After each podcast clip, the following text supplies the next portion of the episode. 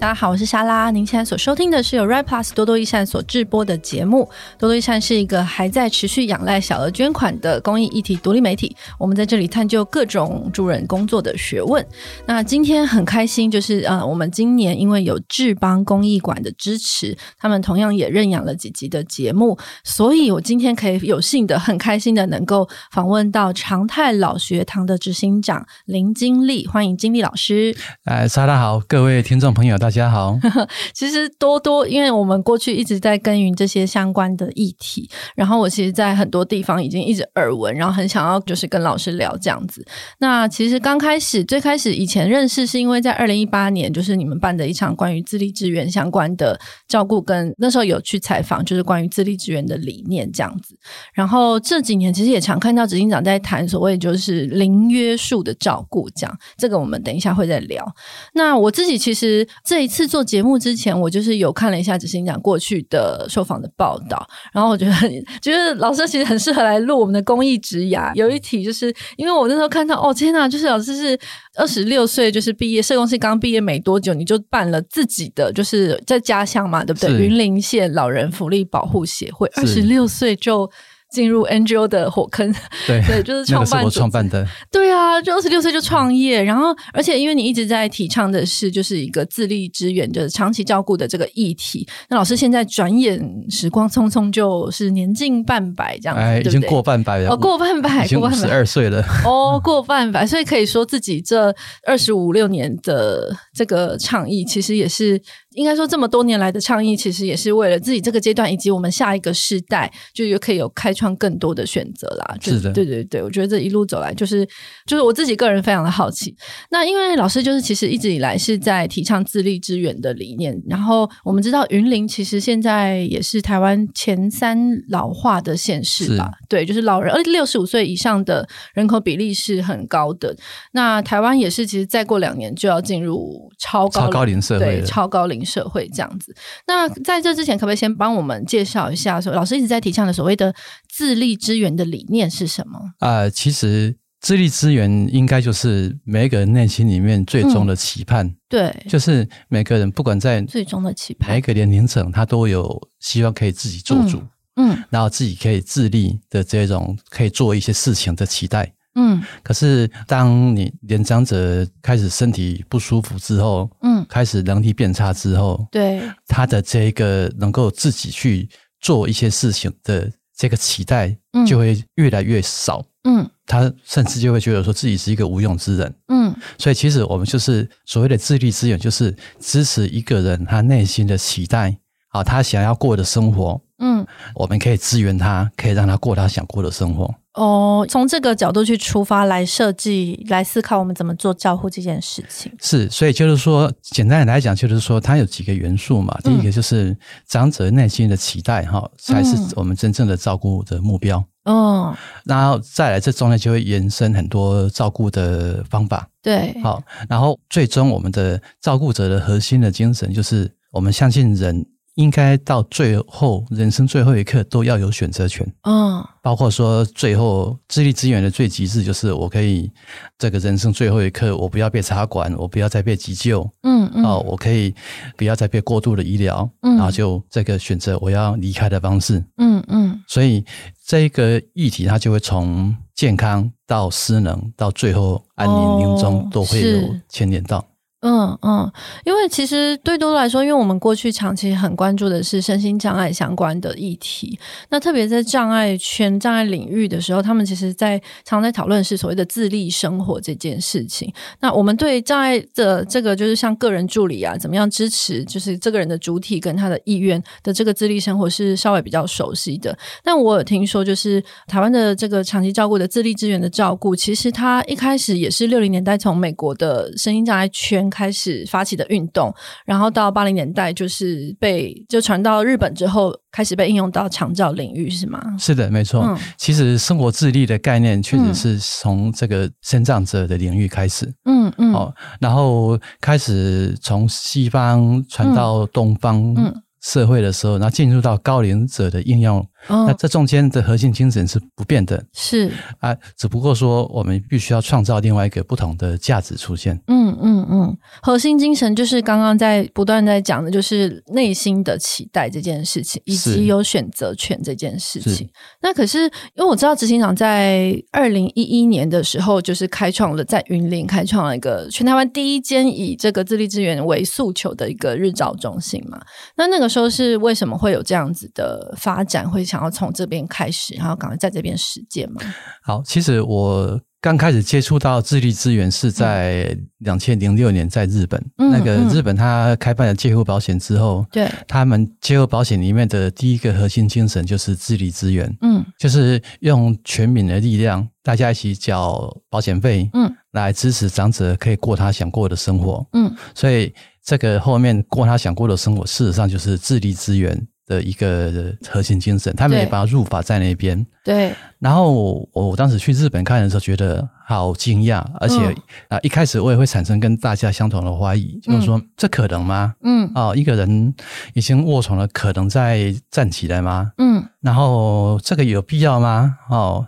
不就让他善终就好了吗？嗯，还有这个是不是需要花很多的经费？对，很多的人力。大家第一次听到的时候都会这样想。对，然后后来我慢慢的每年过去学习，我就会发现，事实上跟我的想法完全不同。哦，好，而且啊，甚至到后来很多的疑问。当你看到说啊，一个长者从挛缩在床上到三个月之后可以推着菜篮车，在超市这样子快乐的购物，嗯，你觉得那个所有的疑问跟顾虑好像就不见了，嗯，就像一个医师在医疗一个病人的时候，嗯，他脑袋闪出来应该是我要怎么医治他，对，而不应该是健保有给付多少钱。嗯嗯，好，所以当时一直在倡导，可是倡导大家都觉得不可能嘛，都说不可行啦，嗯、台湾不可行啦。嗯啊，这是我们去国外看到新东西回来，台湾就会说台湾不可行。而且我记得老师刚开始在台湾推的时候，好像也碰到蛮多的，就是同样长照领域里面同行的一些挑战。对对对，对，因为所以当时我在台湾就说好，那我的想法是，那大家都说不可行，那我们先尝试看看。嗯嗯，嗯，而且我也相信一定要把。国外的概念把它本土化，嗯，嗯，所以我最早就成立了就是长泰老学堂，对，日照中心，对。那会用老学堂为概念，就是说你不是来被我们照顾的，嗯，你是来这边重新学习，嗯，可以过现在的人生，嗯，还有过未来的人生，嗯。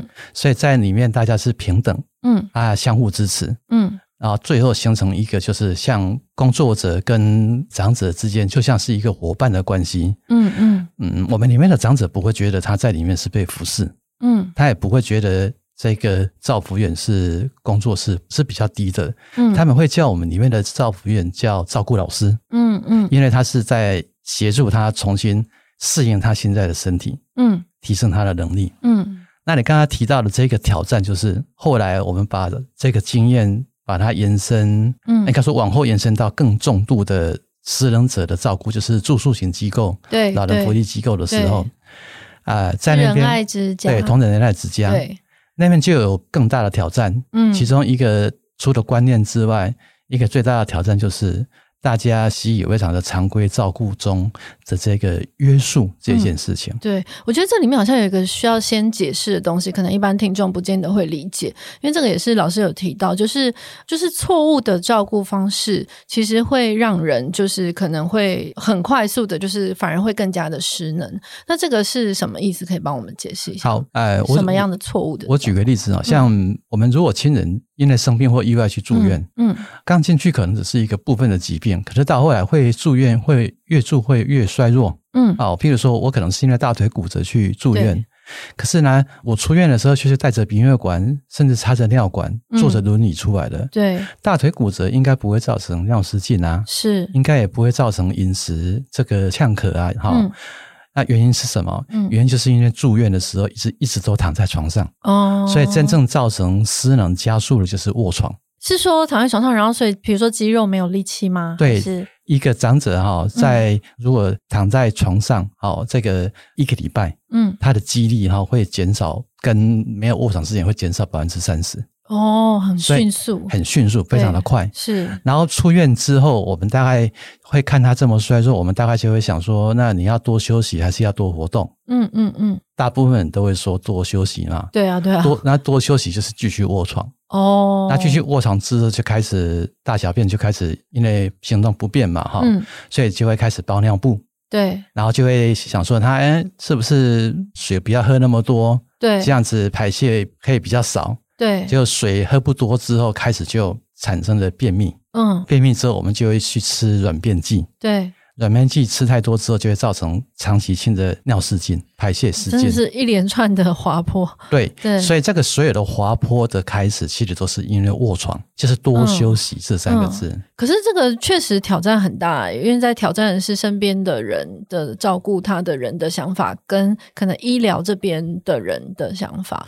对，其实我们有时候也常常在，其实医师也自己在检讨了哈。很多医师他们也也自己承认，就是说，哎，医院真的是创造失能的地方了。真的吗？对我我 嗯哎，我有看过一个最近那个他们的研讨会，他们就说哈，有百分之四十的病人哈住院出院之后会产生叫所谓的住院造成的短暂性障碍症候群。哦，天哪，其实就是卧床。是啊，可是，在医院确实那个能够让他活动的机会不多，而且这个对身边的人有点挑战，就是比如说我去照顾我的家人，然后他明明看起来很虚弱，可是我要强迫他 起来走路或者是什么运动，有时候可能连当事人自己都觉得很累，可是我们。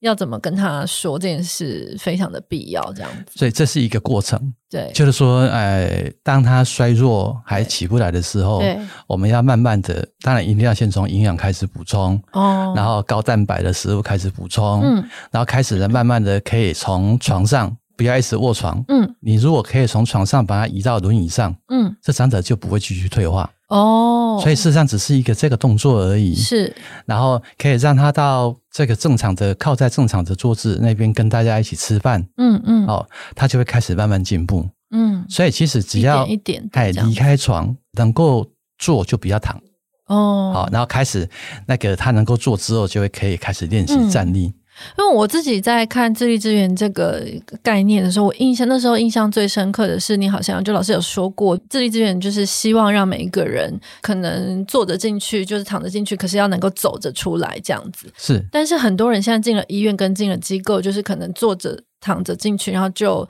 就出不来了，对，就是一直躺着，就是接下来就会一直躺着。然后我另外一个印象很深刻的是，很多人都很害怕机构就是最后一步，我进去真的就再也没有办法回家。嗯嗯嗯、可是自立支援在倡议的，在倡导的是，我在这边有妥善的照顾，那最后是其实是就变成一段时间的休养跟恢复的能力，然后最后就真的是可以返家的，然后重新拥有生活这件事情。对，我们在这过程中，我们就试着哦，重新要帮这个长照机构。找到工作的价值，对，好，你看，如果讲今天我如果是一个造服员，嗯，我在服务永远都是卧床的人，嗯，在做八十八那样的工作，最后这个长者就是会走掉。嗯，那这个工作的价值就真的不太容易找到，对，成就感，而且一直在送走，就是自己服务的人，好像很沮丧。对，然后你会觉得说自己做的事情啊也很辛苦，嗯嗯，得不到这个成就感。嗯，那我们开始改变照顾模式，对，事实上没有用特别的呃新的方法，我们只是彻底的把我刚刚说的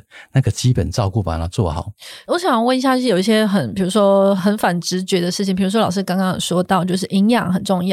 然后，因为我知道自立支援就是在强调，就不包尿布、不卧床，然后不约束这件事情嘛。那特别是，嗯、有很强调就是注意营养，然后水分，就是你刚刚说的喝水，然后呃上厕所跟运动这样子。那我特别对于水分这件事情，就是因为其实我们在不少机构其实是有听闻或者是真的看过，就是很多机构它是。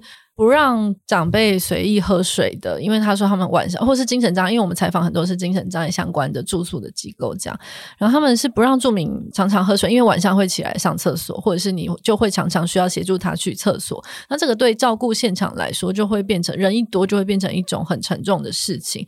那我知道，就是很多老人家甚至自己也会因为这样而不敢随意喝水。我甚至之前听过比较严重、可能军事化的那种地方，他就会说你早上起来。你还不能自己做起来，就是你要等到人来，就有人服务的人来了，然后才可以开始接下来，比如说喝水或什么之类的。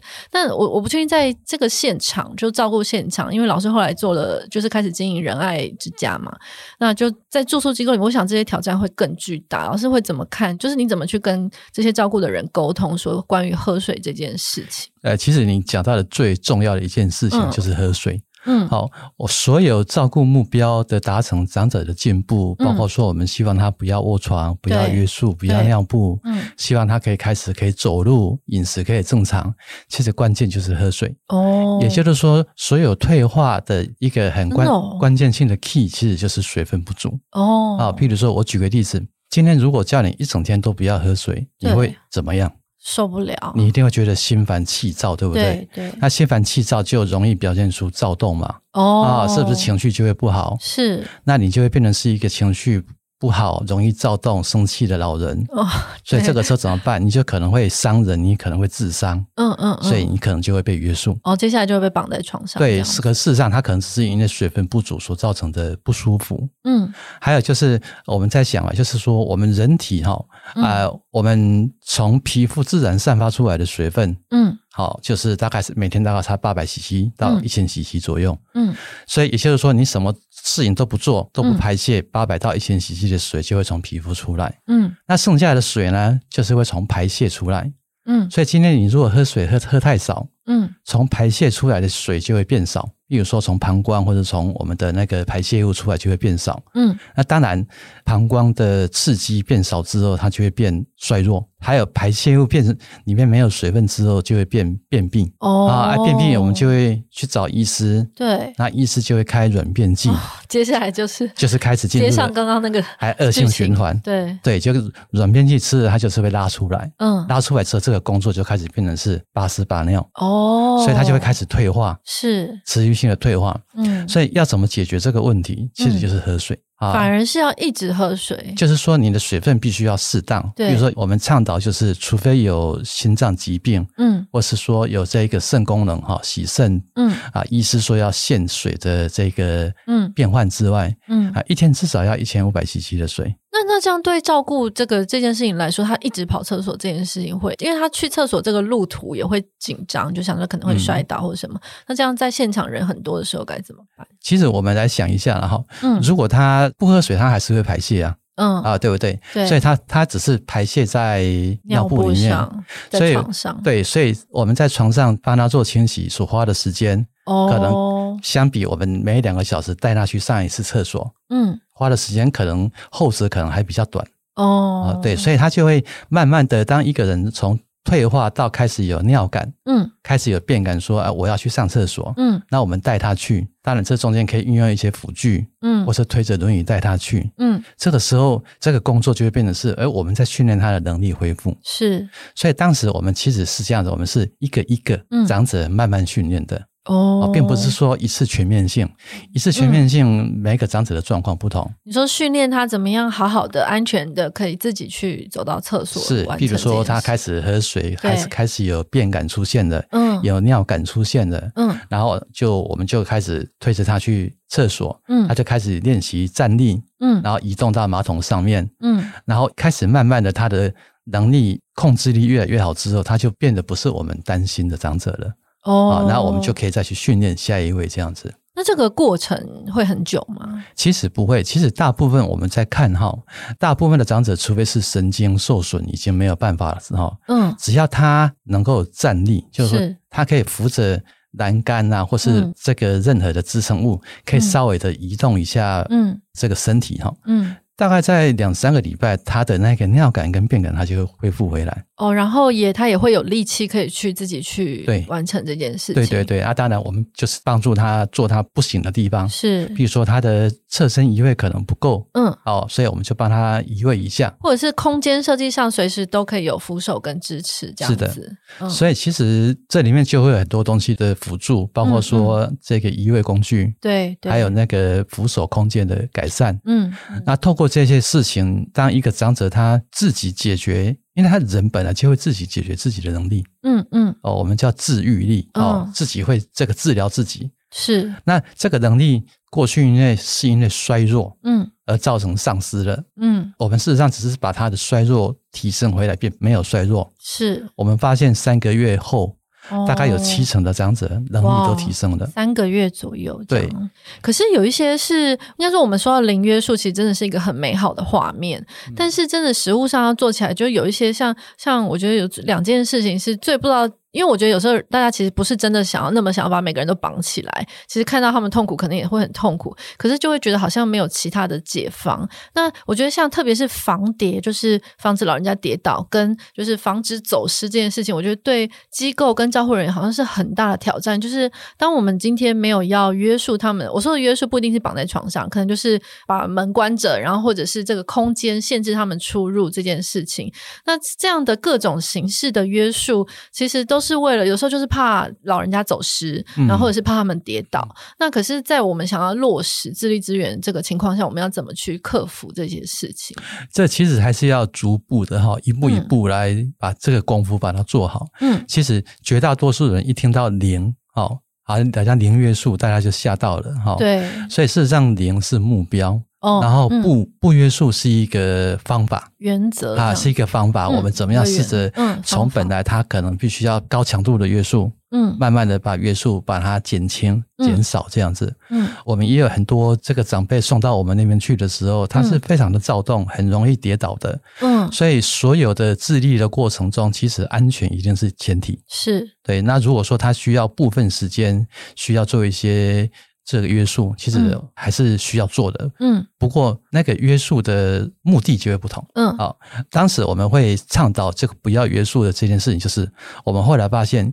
约束变成是一个照顾的方法哦，而不是一个照顾过程中需要采取的一个手段啊，或是一个过程而已。嗯嗯，当约束变成是一个照顾的方法的时候，那就跟我们想要照顾一个人的本意就会不同。嗯，对，所以其实要先确认的就是说，嗯。不是说约束不好，而是约束不能成为照顾一个人的常态的方法。哦，一种长期的对待，这样它只能是很短期的。例如说啊，我们看到很多的单位因为担心晚上长辈会起床，对啊，对啊，会跌倒，通常都是这样。所以晚上睡觉的时候一律全部都绑起来。对啊，啊，这个就是把它当做是一个照顾的方法。可是他对他们来说，如果隔天早上起来我就会解开，这样子是对他们来说好像就可以过得去这样子。嗯，对，他觉得这是暂时性的。你看他怎么绑嘛？如果有的人是绑四肢，那可能他就会很痛苦，连抓痒都不行啊。嗯嗯嗯。然后绑腹部，他可能连翻身都不行啊。是。对，所以那因为我们睡觉是会动的嘛。嗯嗯。所以那这样反而会让他睡眠反而会变得更糟糕。对。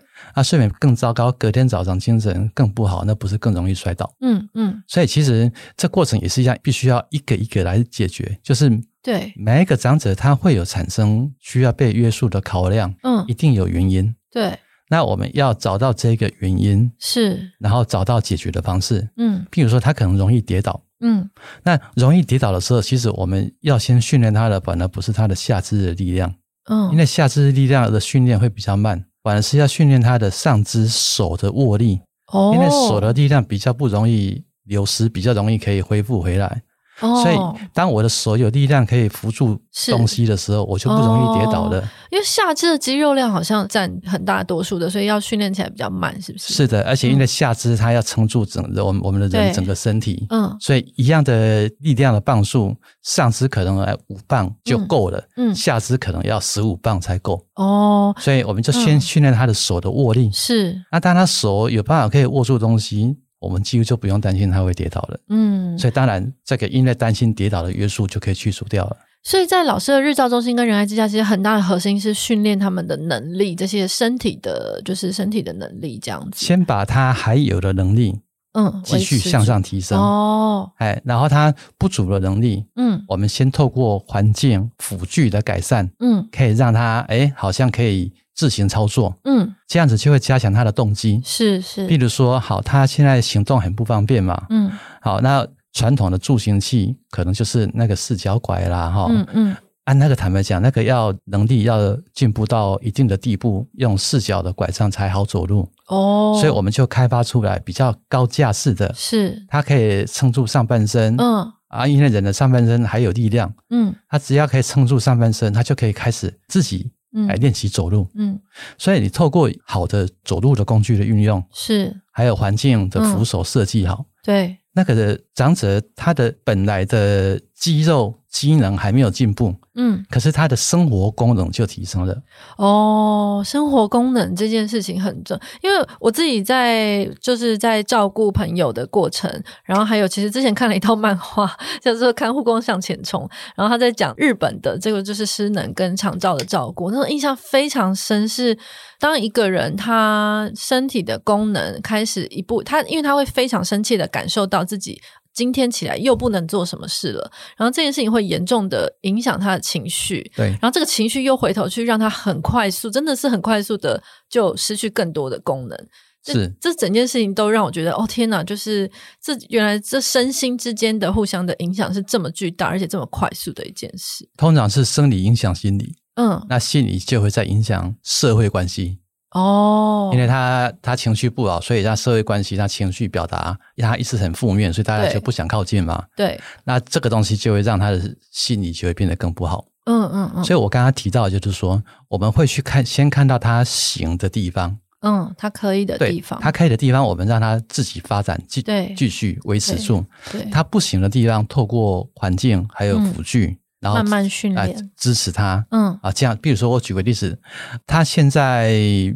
只能站立还不能走路，嗯，可是呢，他可以做得很好，他的呃上身力量都很好，嗯，哦，他可以自行吃饭，嗯嗯，哦，只是手会抖，那我们就弄一个比较好的辅具，让他手抖，好、嗯。哦，可以减轻，可以自己吃饭，嗯，好、哦，然后他他可以坐在轮椅上，他可以自己推，也是可以跟大家去活动，对，所以他不会觉得他。是毫无希望的，而且他会感觉到他又能做一些事。对，那如果过去的常规照顾就会担心他会有危险。对啊，所以就会尽量说，你就不要动，你就在床上就好了。真的，真的，而且他他就会开始快速会这样想，就会开始快速下滑。嗯，可是老师，我觉得一切听起来都非常的挑战，就是一个照顾的直觉，而且尤其很多台湾很多机构是因为人力实在太不足了，嗯、大家真的是焦头烂额，很困难去想这些。那我知道，其实仁爱之家当初也不是老师，就是一下。无中生有创立的，他其实原本就已经创立是很多年，然后有他既有的照顾的模式，所以刚开始进去应该是不是很非常冲撞的？就是他们是怎么这些照顾人员是怎么去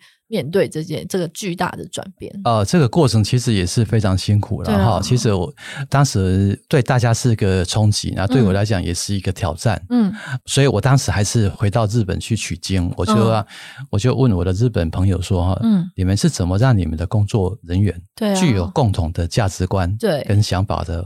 我觉得这个共识哈，嗯嗯、这一个共同的视野其实很重要。嗯，后来他就。推荐了我参加一个训练，那个训练就叫“日日爸爸体验营”。哦，我记上我爸上哈，就是那个约束体验。嗯，好，那他的受训时间只有三天，嗯，非常的紧凑，嗯，所以他让我们体验的被约束的感觉，嗯，让我们体验的排泄在尿布里面的感觉，是，也教我们正确的移位的方式，哦，省力，长者还可以用到自己力量的移位方式，嗯，还有包括正确的喂食的方式。都是基本照顾，嗯，那这些回来之后，我受用很深刻。后来我们就从我们的同仁开始，就是从所有人全部带去体验。对对对，我们就开始在台湾办这个体验营，嗯啊，当然当然，我会希望是主管先开始体验，对对。所以透过这样子的体验，包括约束体验过，包括排泄体验过之后，大家就会发现，其实对啊，我们以前说是这个是要照顾他，为他好，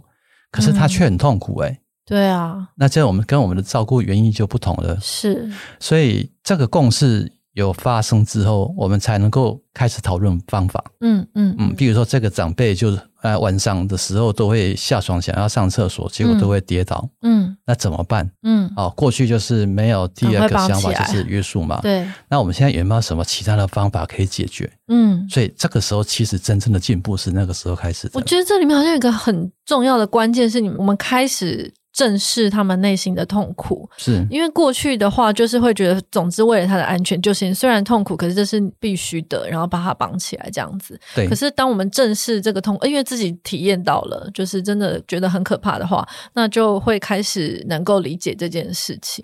因为大部分的人没有失能过，对啊，所以真的很难想象，所以不知道失能的这个照顾模式是这样子，所以那对工作人员当然的这样子的体验冲击也会很大。对对。然后当冲击大完之后，我们就有办法、嗯、才有办法继续讨论嗯那个后面。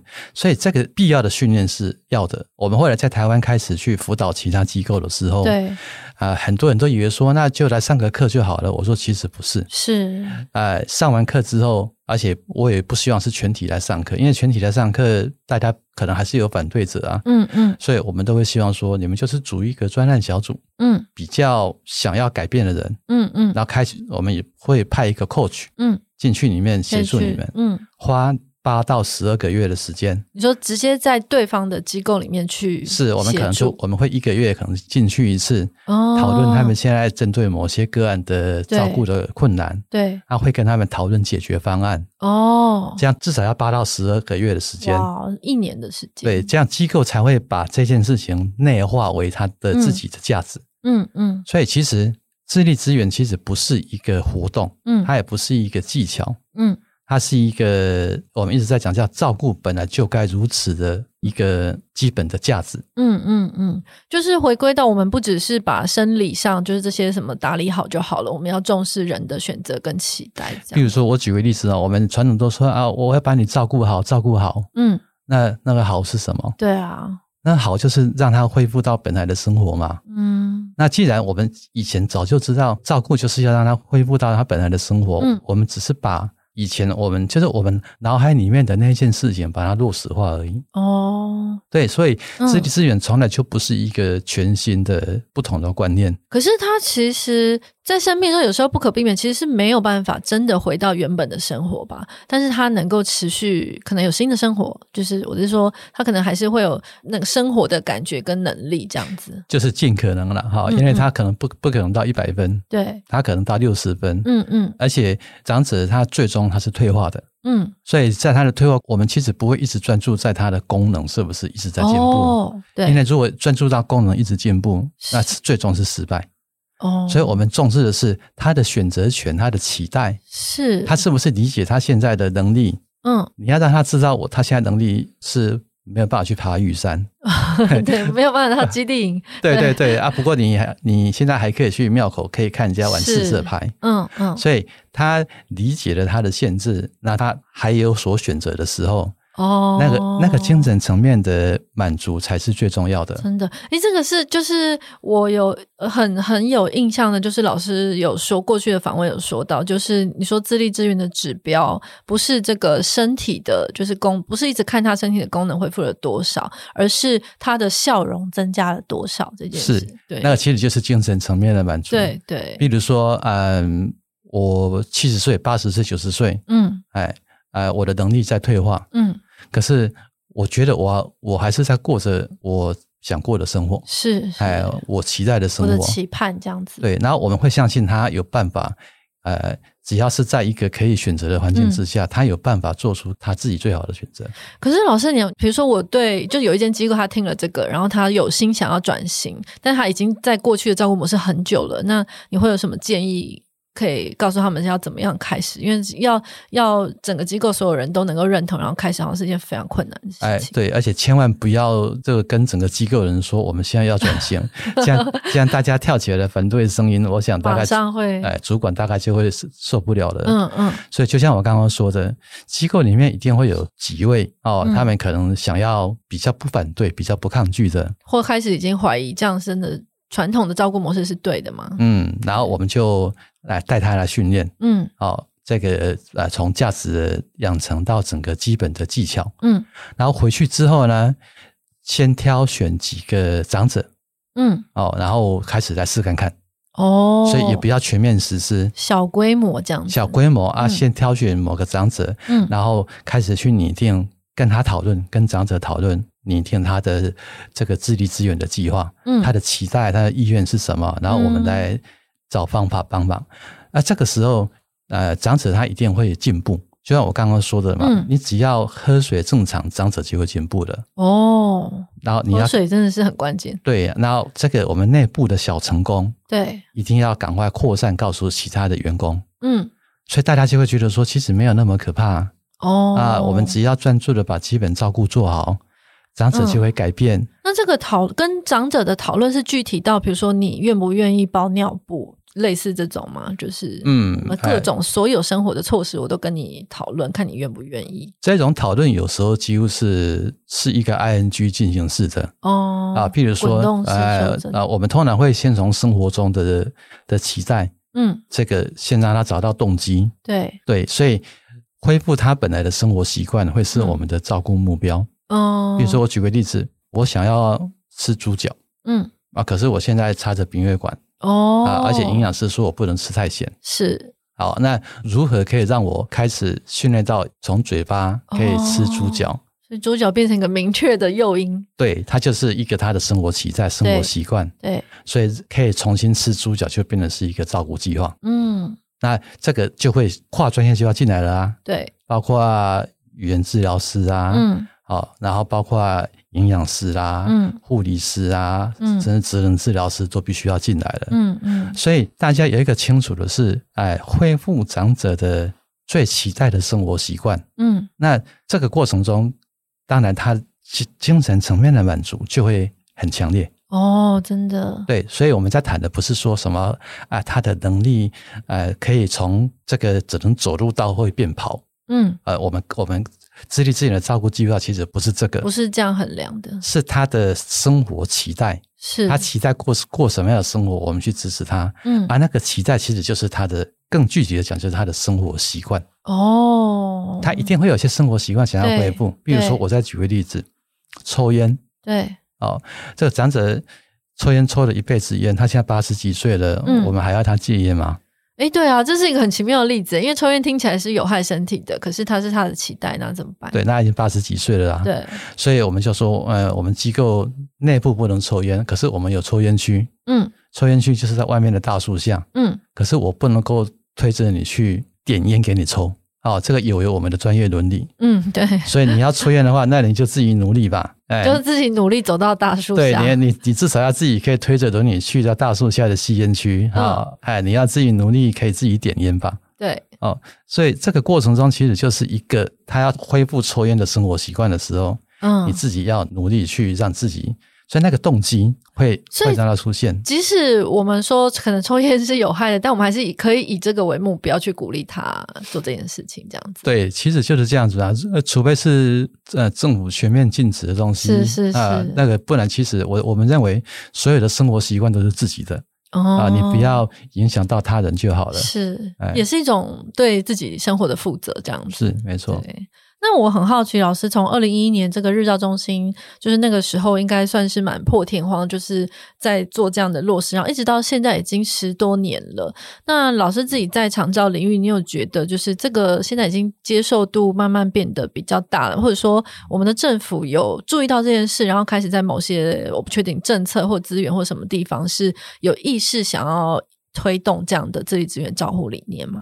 好，我想首先自立资源的这四个字哈。嗯大概在专业圈里面，大家都普遍都知道的。嗯嗯。啊，当然每个人的解释跟解读，因为不同的专业背景会不同。嗯。其实我觉得这也没有关系。嗯。好，这个百花齐放其实也不是一件坏事。嗯。好，它反而是一件好事。嗯。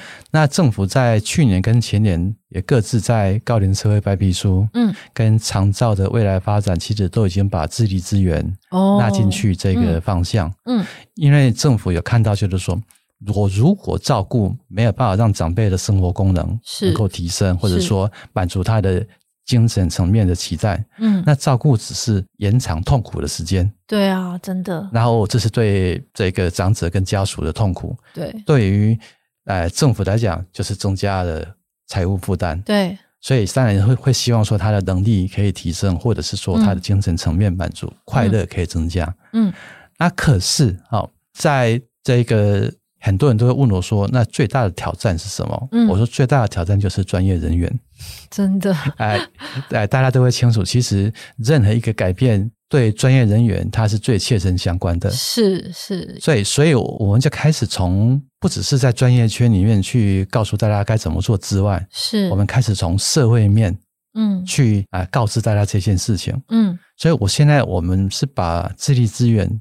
定位为它是一个社会运动哦，这个意思是说，如果这个社会要求，比如说家属或者是所有的人都会一起要求照顾者应该要怎样，他们会更有动力、推力去实践吗？对，没错。其实，嗯、哎，每个人都有选择我未来要怎么过生活的权利嘛。对。可是，因为我们都没有想到，我可能会失能。嗯嗯。哦，我我们都已经会连生前契约我们都去签了，嗯，呃，可是呢，却没有想到我这个可能会有七到九年是需要被照顾的。对啊，平均卧床时间。对，也也没有想到我的家人可能需要嗯。被照顾，嗯，嗯，所以这个社会普遍去认知，当一个人需要被照顾，而且照顾的想象、嗯、哦，那个 V 群可以出现的时候，嗯、它才会影响到专业圈，嗯。好，这个整个业界的改变，嗯，我举个例子好了，像譬如说，呃，医疗的插管这件事情，嗯嗯，有越来，我们现在插管率下降了，对，在下降并不是说医师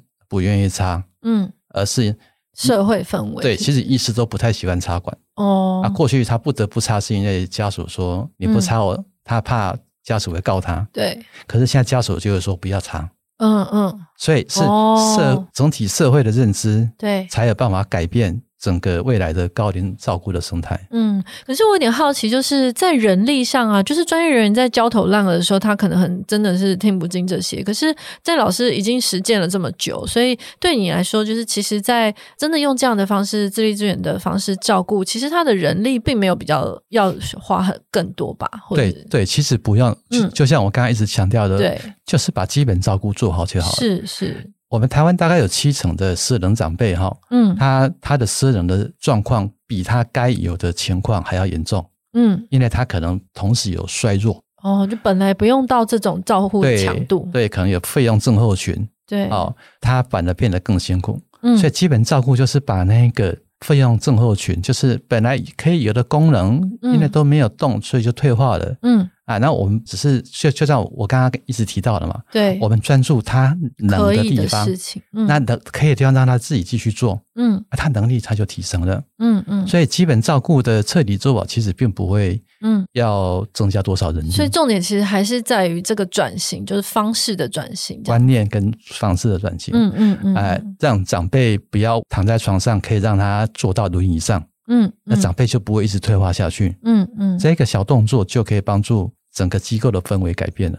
哦，因为我有看到仁爱之家，其实甚至因为这些长辈其实进步是非常明显的，然后所以也可以有一些更合理的收费。那反而这些照护人员他们的薪水是可以调涨，就整个机构气氛是能够条件什么也都会，其实是比原本更好的。这样对，没错，对，因为品质跟这个价格之间，它基本上它是会。连接在一起。是是，对，然后啊、呃，我们就开始慢慢的，因为过去那种传统的照顾方式，嗯，会让大家情绪低落。哦，你是说疲惫跟看不到效果，看不到未来，然后你看到的永远都是长辈的那个悲苦情绪，嗯嗯嗯。啊，生气吵架，哦，真的差很多。啊，现在看到的就是快乐，就如同家人般的相处，嗯嗯，就聊天，嗯，所以他们就会觉得说，哎，还是很忙。只是 绑的内容不一样了，是是是。那呃，老师，因为其实是您是那个就是在云林一直实践这整个所谓的常态老学堂的照顾的体系。那这个体系里面包括日照中心跟刚刚讲的住宿机构，就是仁爱之家嘛。然后其实我知道你们好像还有在做就是出院的照顾、出院整合照顾，还有小规模多机能中心这样。嗯、那这整个其实是老师您当初最开始就是 二十六岁，那刚毕业没多久，这是一个您心中所设想的一个美好的所谓的社区的。整合照顾吗？呃，其实我们都是做的哈，嗯，才慢慢的发现不足，嗯嗯，然后这个持续性的学习，嗯，所以以前其实很单纯，就是说我就做这个社区照顾嘛，哈，所以我们做送餐服务，嗯，让老人家，哎，让老人家可以在家里面延长在家居住的时间，哈，然后可以再再宅老化，啊，在地老化，嗯，可是。慢慢就会发现到，哎，长辈能力在衰退，嗯，那那本来的服务是不够的，嗯，所以才会有居家服务出现，嗯、才会有日照的出现，嗯，嗯。后来发现长辈能力还是会继续退化，嗯，所以他最终可能去了医院出来之后就住到住宿型机构了，对，然后在那边就几乎没有出来了，对，所以那个时候才有机会去。改变这个同仁仁爱之家的照顾模式。嗯啊、呃，在这个过程中，其实我们的愿景是不断的在重整跟架构。哦，过程中对，过程是这样。嗯嗯、所以在我现在的那个理想的愿景里面，是一个人难免就一定会有任何状况会去住院。嗯，住院还是很难避免，你会有短暂性的障碍症候群，嗯，衰弱，嗯，那出院的时候应该要有一个比较积极性，可以让他能力提升的中介机构。哦，我们台湾现在没有，除了医疗有所谓的 PAC 病房之外，嗯，就中期照顾之外，其实回到长照端其实是没有的。是哦，所以那个比较困难照顾的个案到了长照机构的时候，大概就是卧床，嗯，嗯，所以他就丧失了那个，就失去了有机会提升的机会，嗯嗯、哦。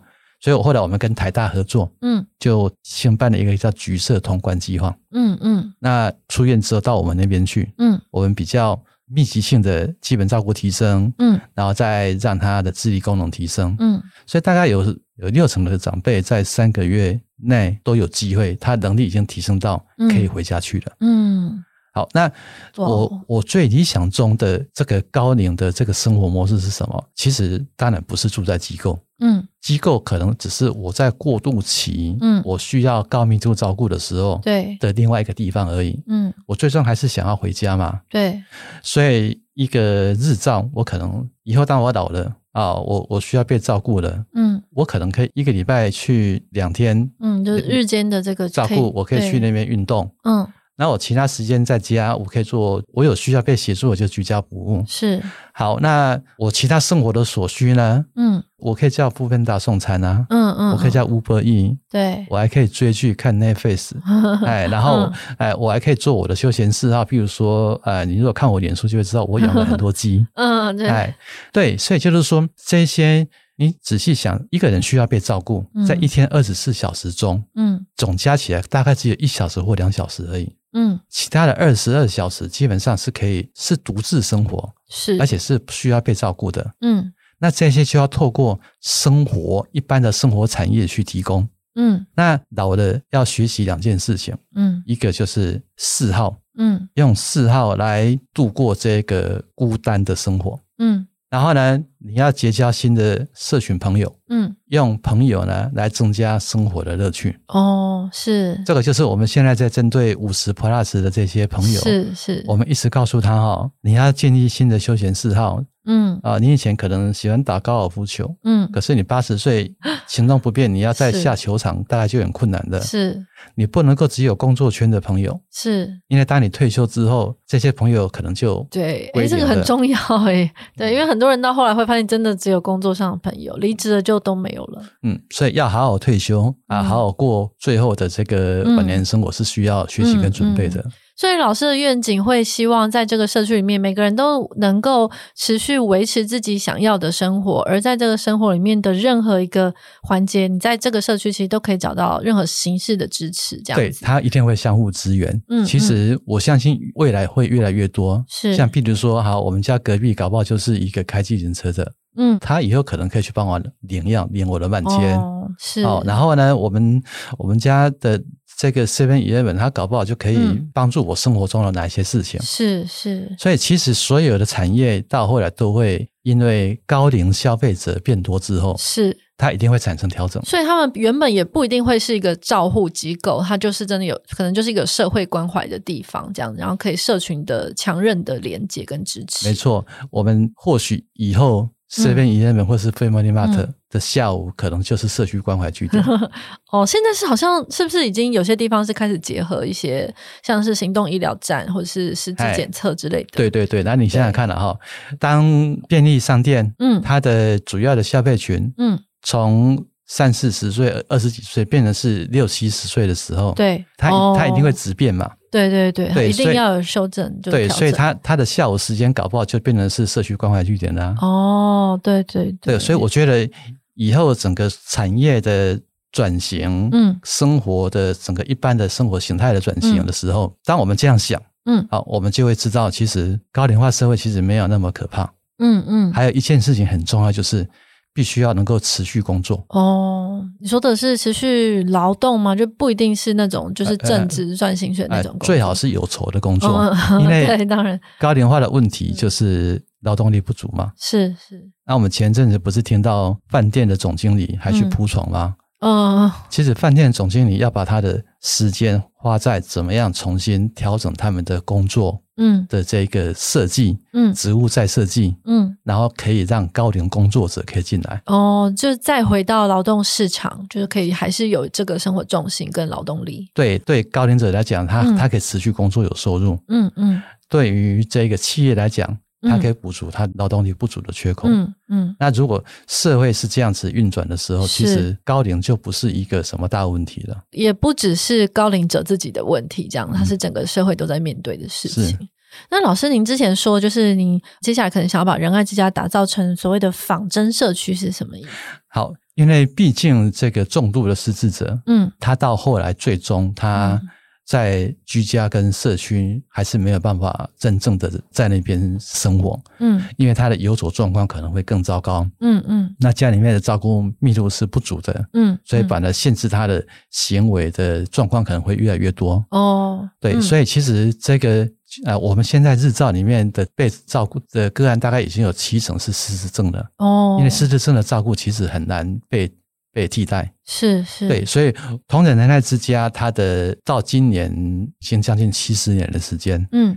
啊，它、呃、一直是在补足当时社会的照顾缺口，嗯嗯，所以它最早期是收容游民哦，啊、呃，就是我们所说的乞丐，是就是无家者，呃，无家，嗯，那后后来呢，长者需要被照顾变多，所以就开始变老人福利机构，嗯，那我现在的想法认为是，啊、呃，未来最困难照顾的。会被很多机构俗称叫退货的，嗯，就是会躁动游走，嗯，容易走失的失智者，对，对他他们一定没有地方去，对，所以同仁仁爱之家应该要来补足这一个缺口，是，所以我们现在就试着把我们的园区，嗯，重新做调整，嗯，然后把它建构的更像是一个社区，嗯，啊，就是庙口，就是外面的公园，对，所以我们的失智者在里面，他可以自由的活动，嗯，哦，他可以自由的。也不用担心走失，嗯，他可以在一个安全的环境之下，自由的做他想做的事情。那它就是一个固定的范围，是不是？是啊，那个范围可能很大，非常大，非常大。嗯、对对对，因为它空间一定要够大才有办法。对。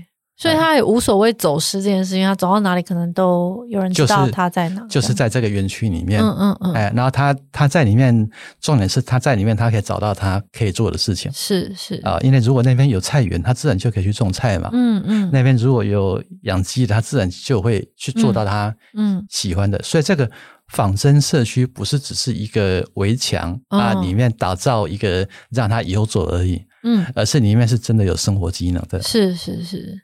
啊，他可以自己种菜，甚至他还自己自己洗衣服，他可以自己做一些他想做的事。嗯、是是，好，因为时间的关系，但我今天真的非常谢谢老师，就是非常的丰富。那我知道老师就是，其实老师自己有 podcast，就老师自己也是个 podcaster。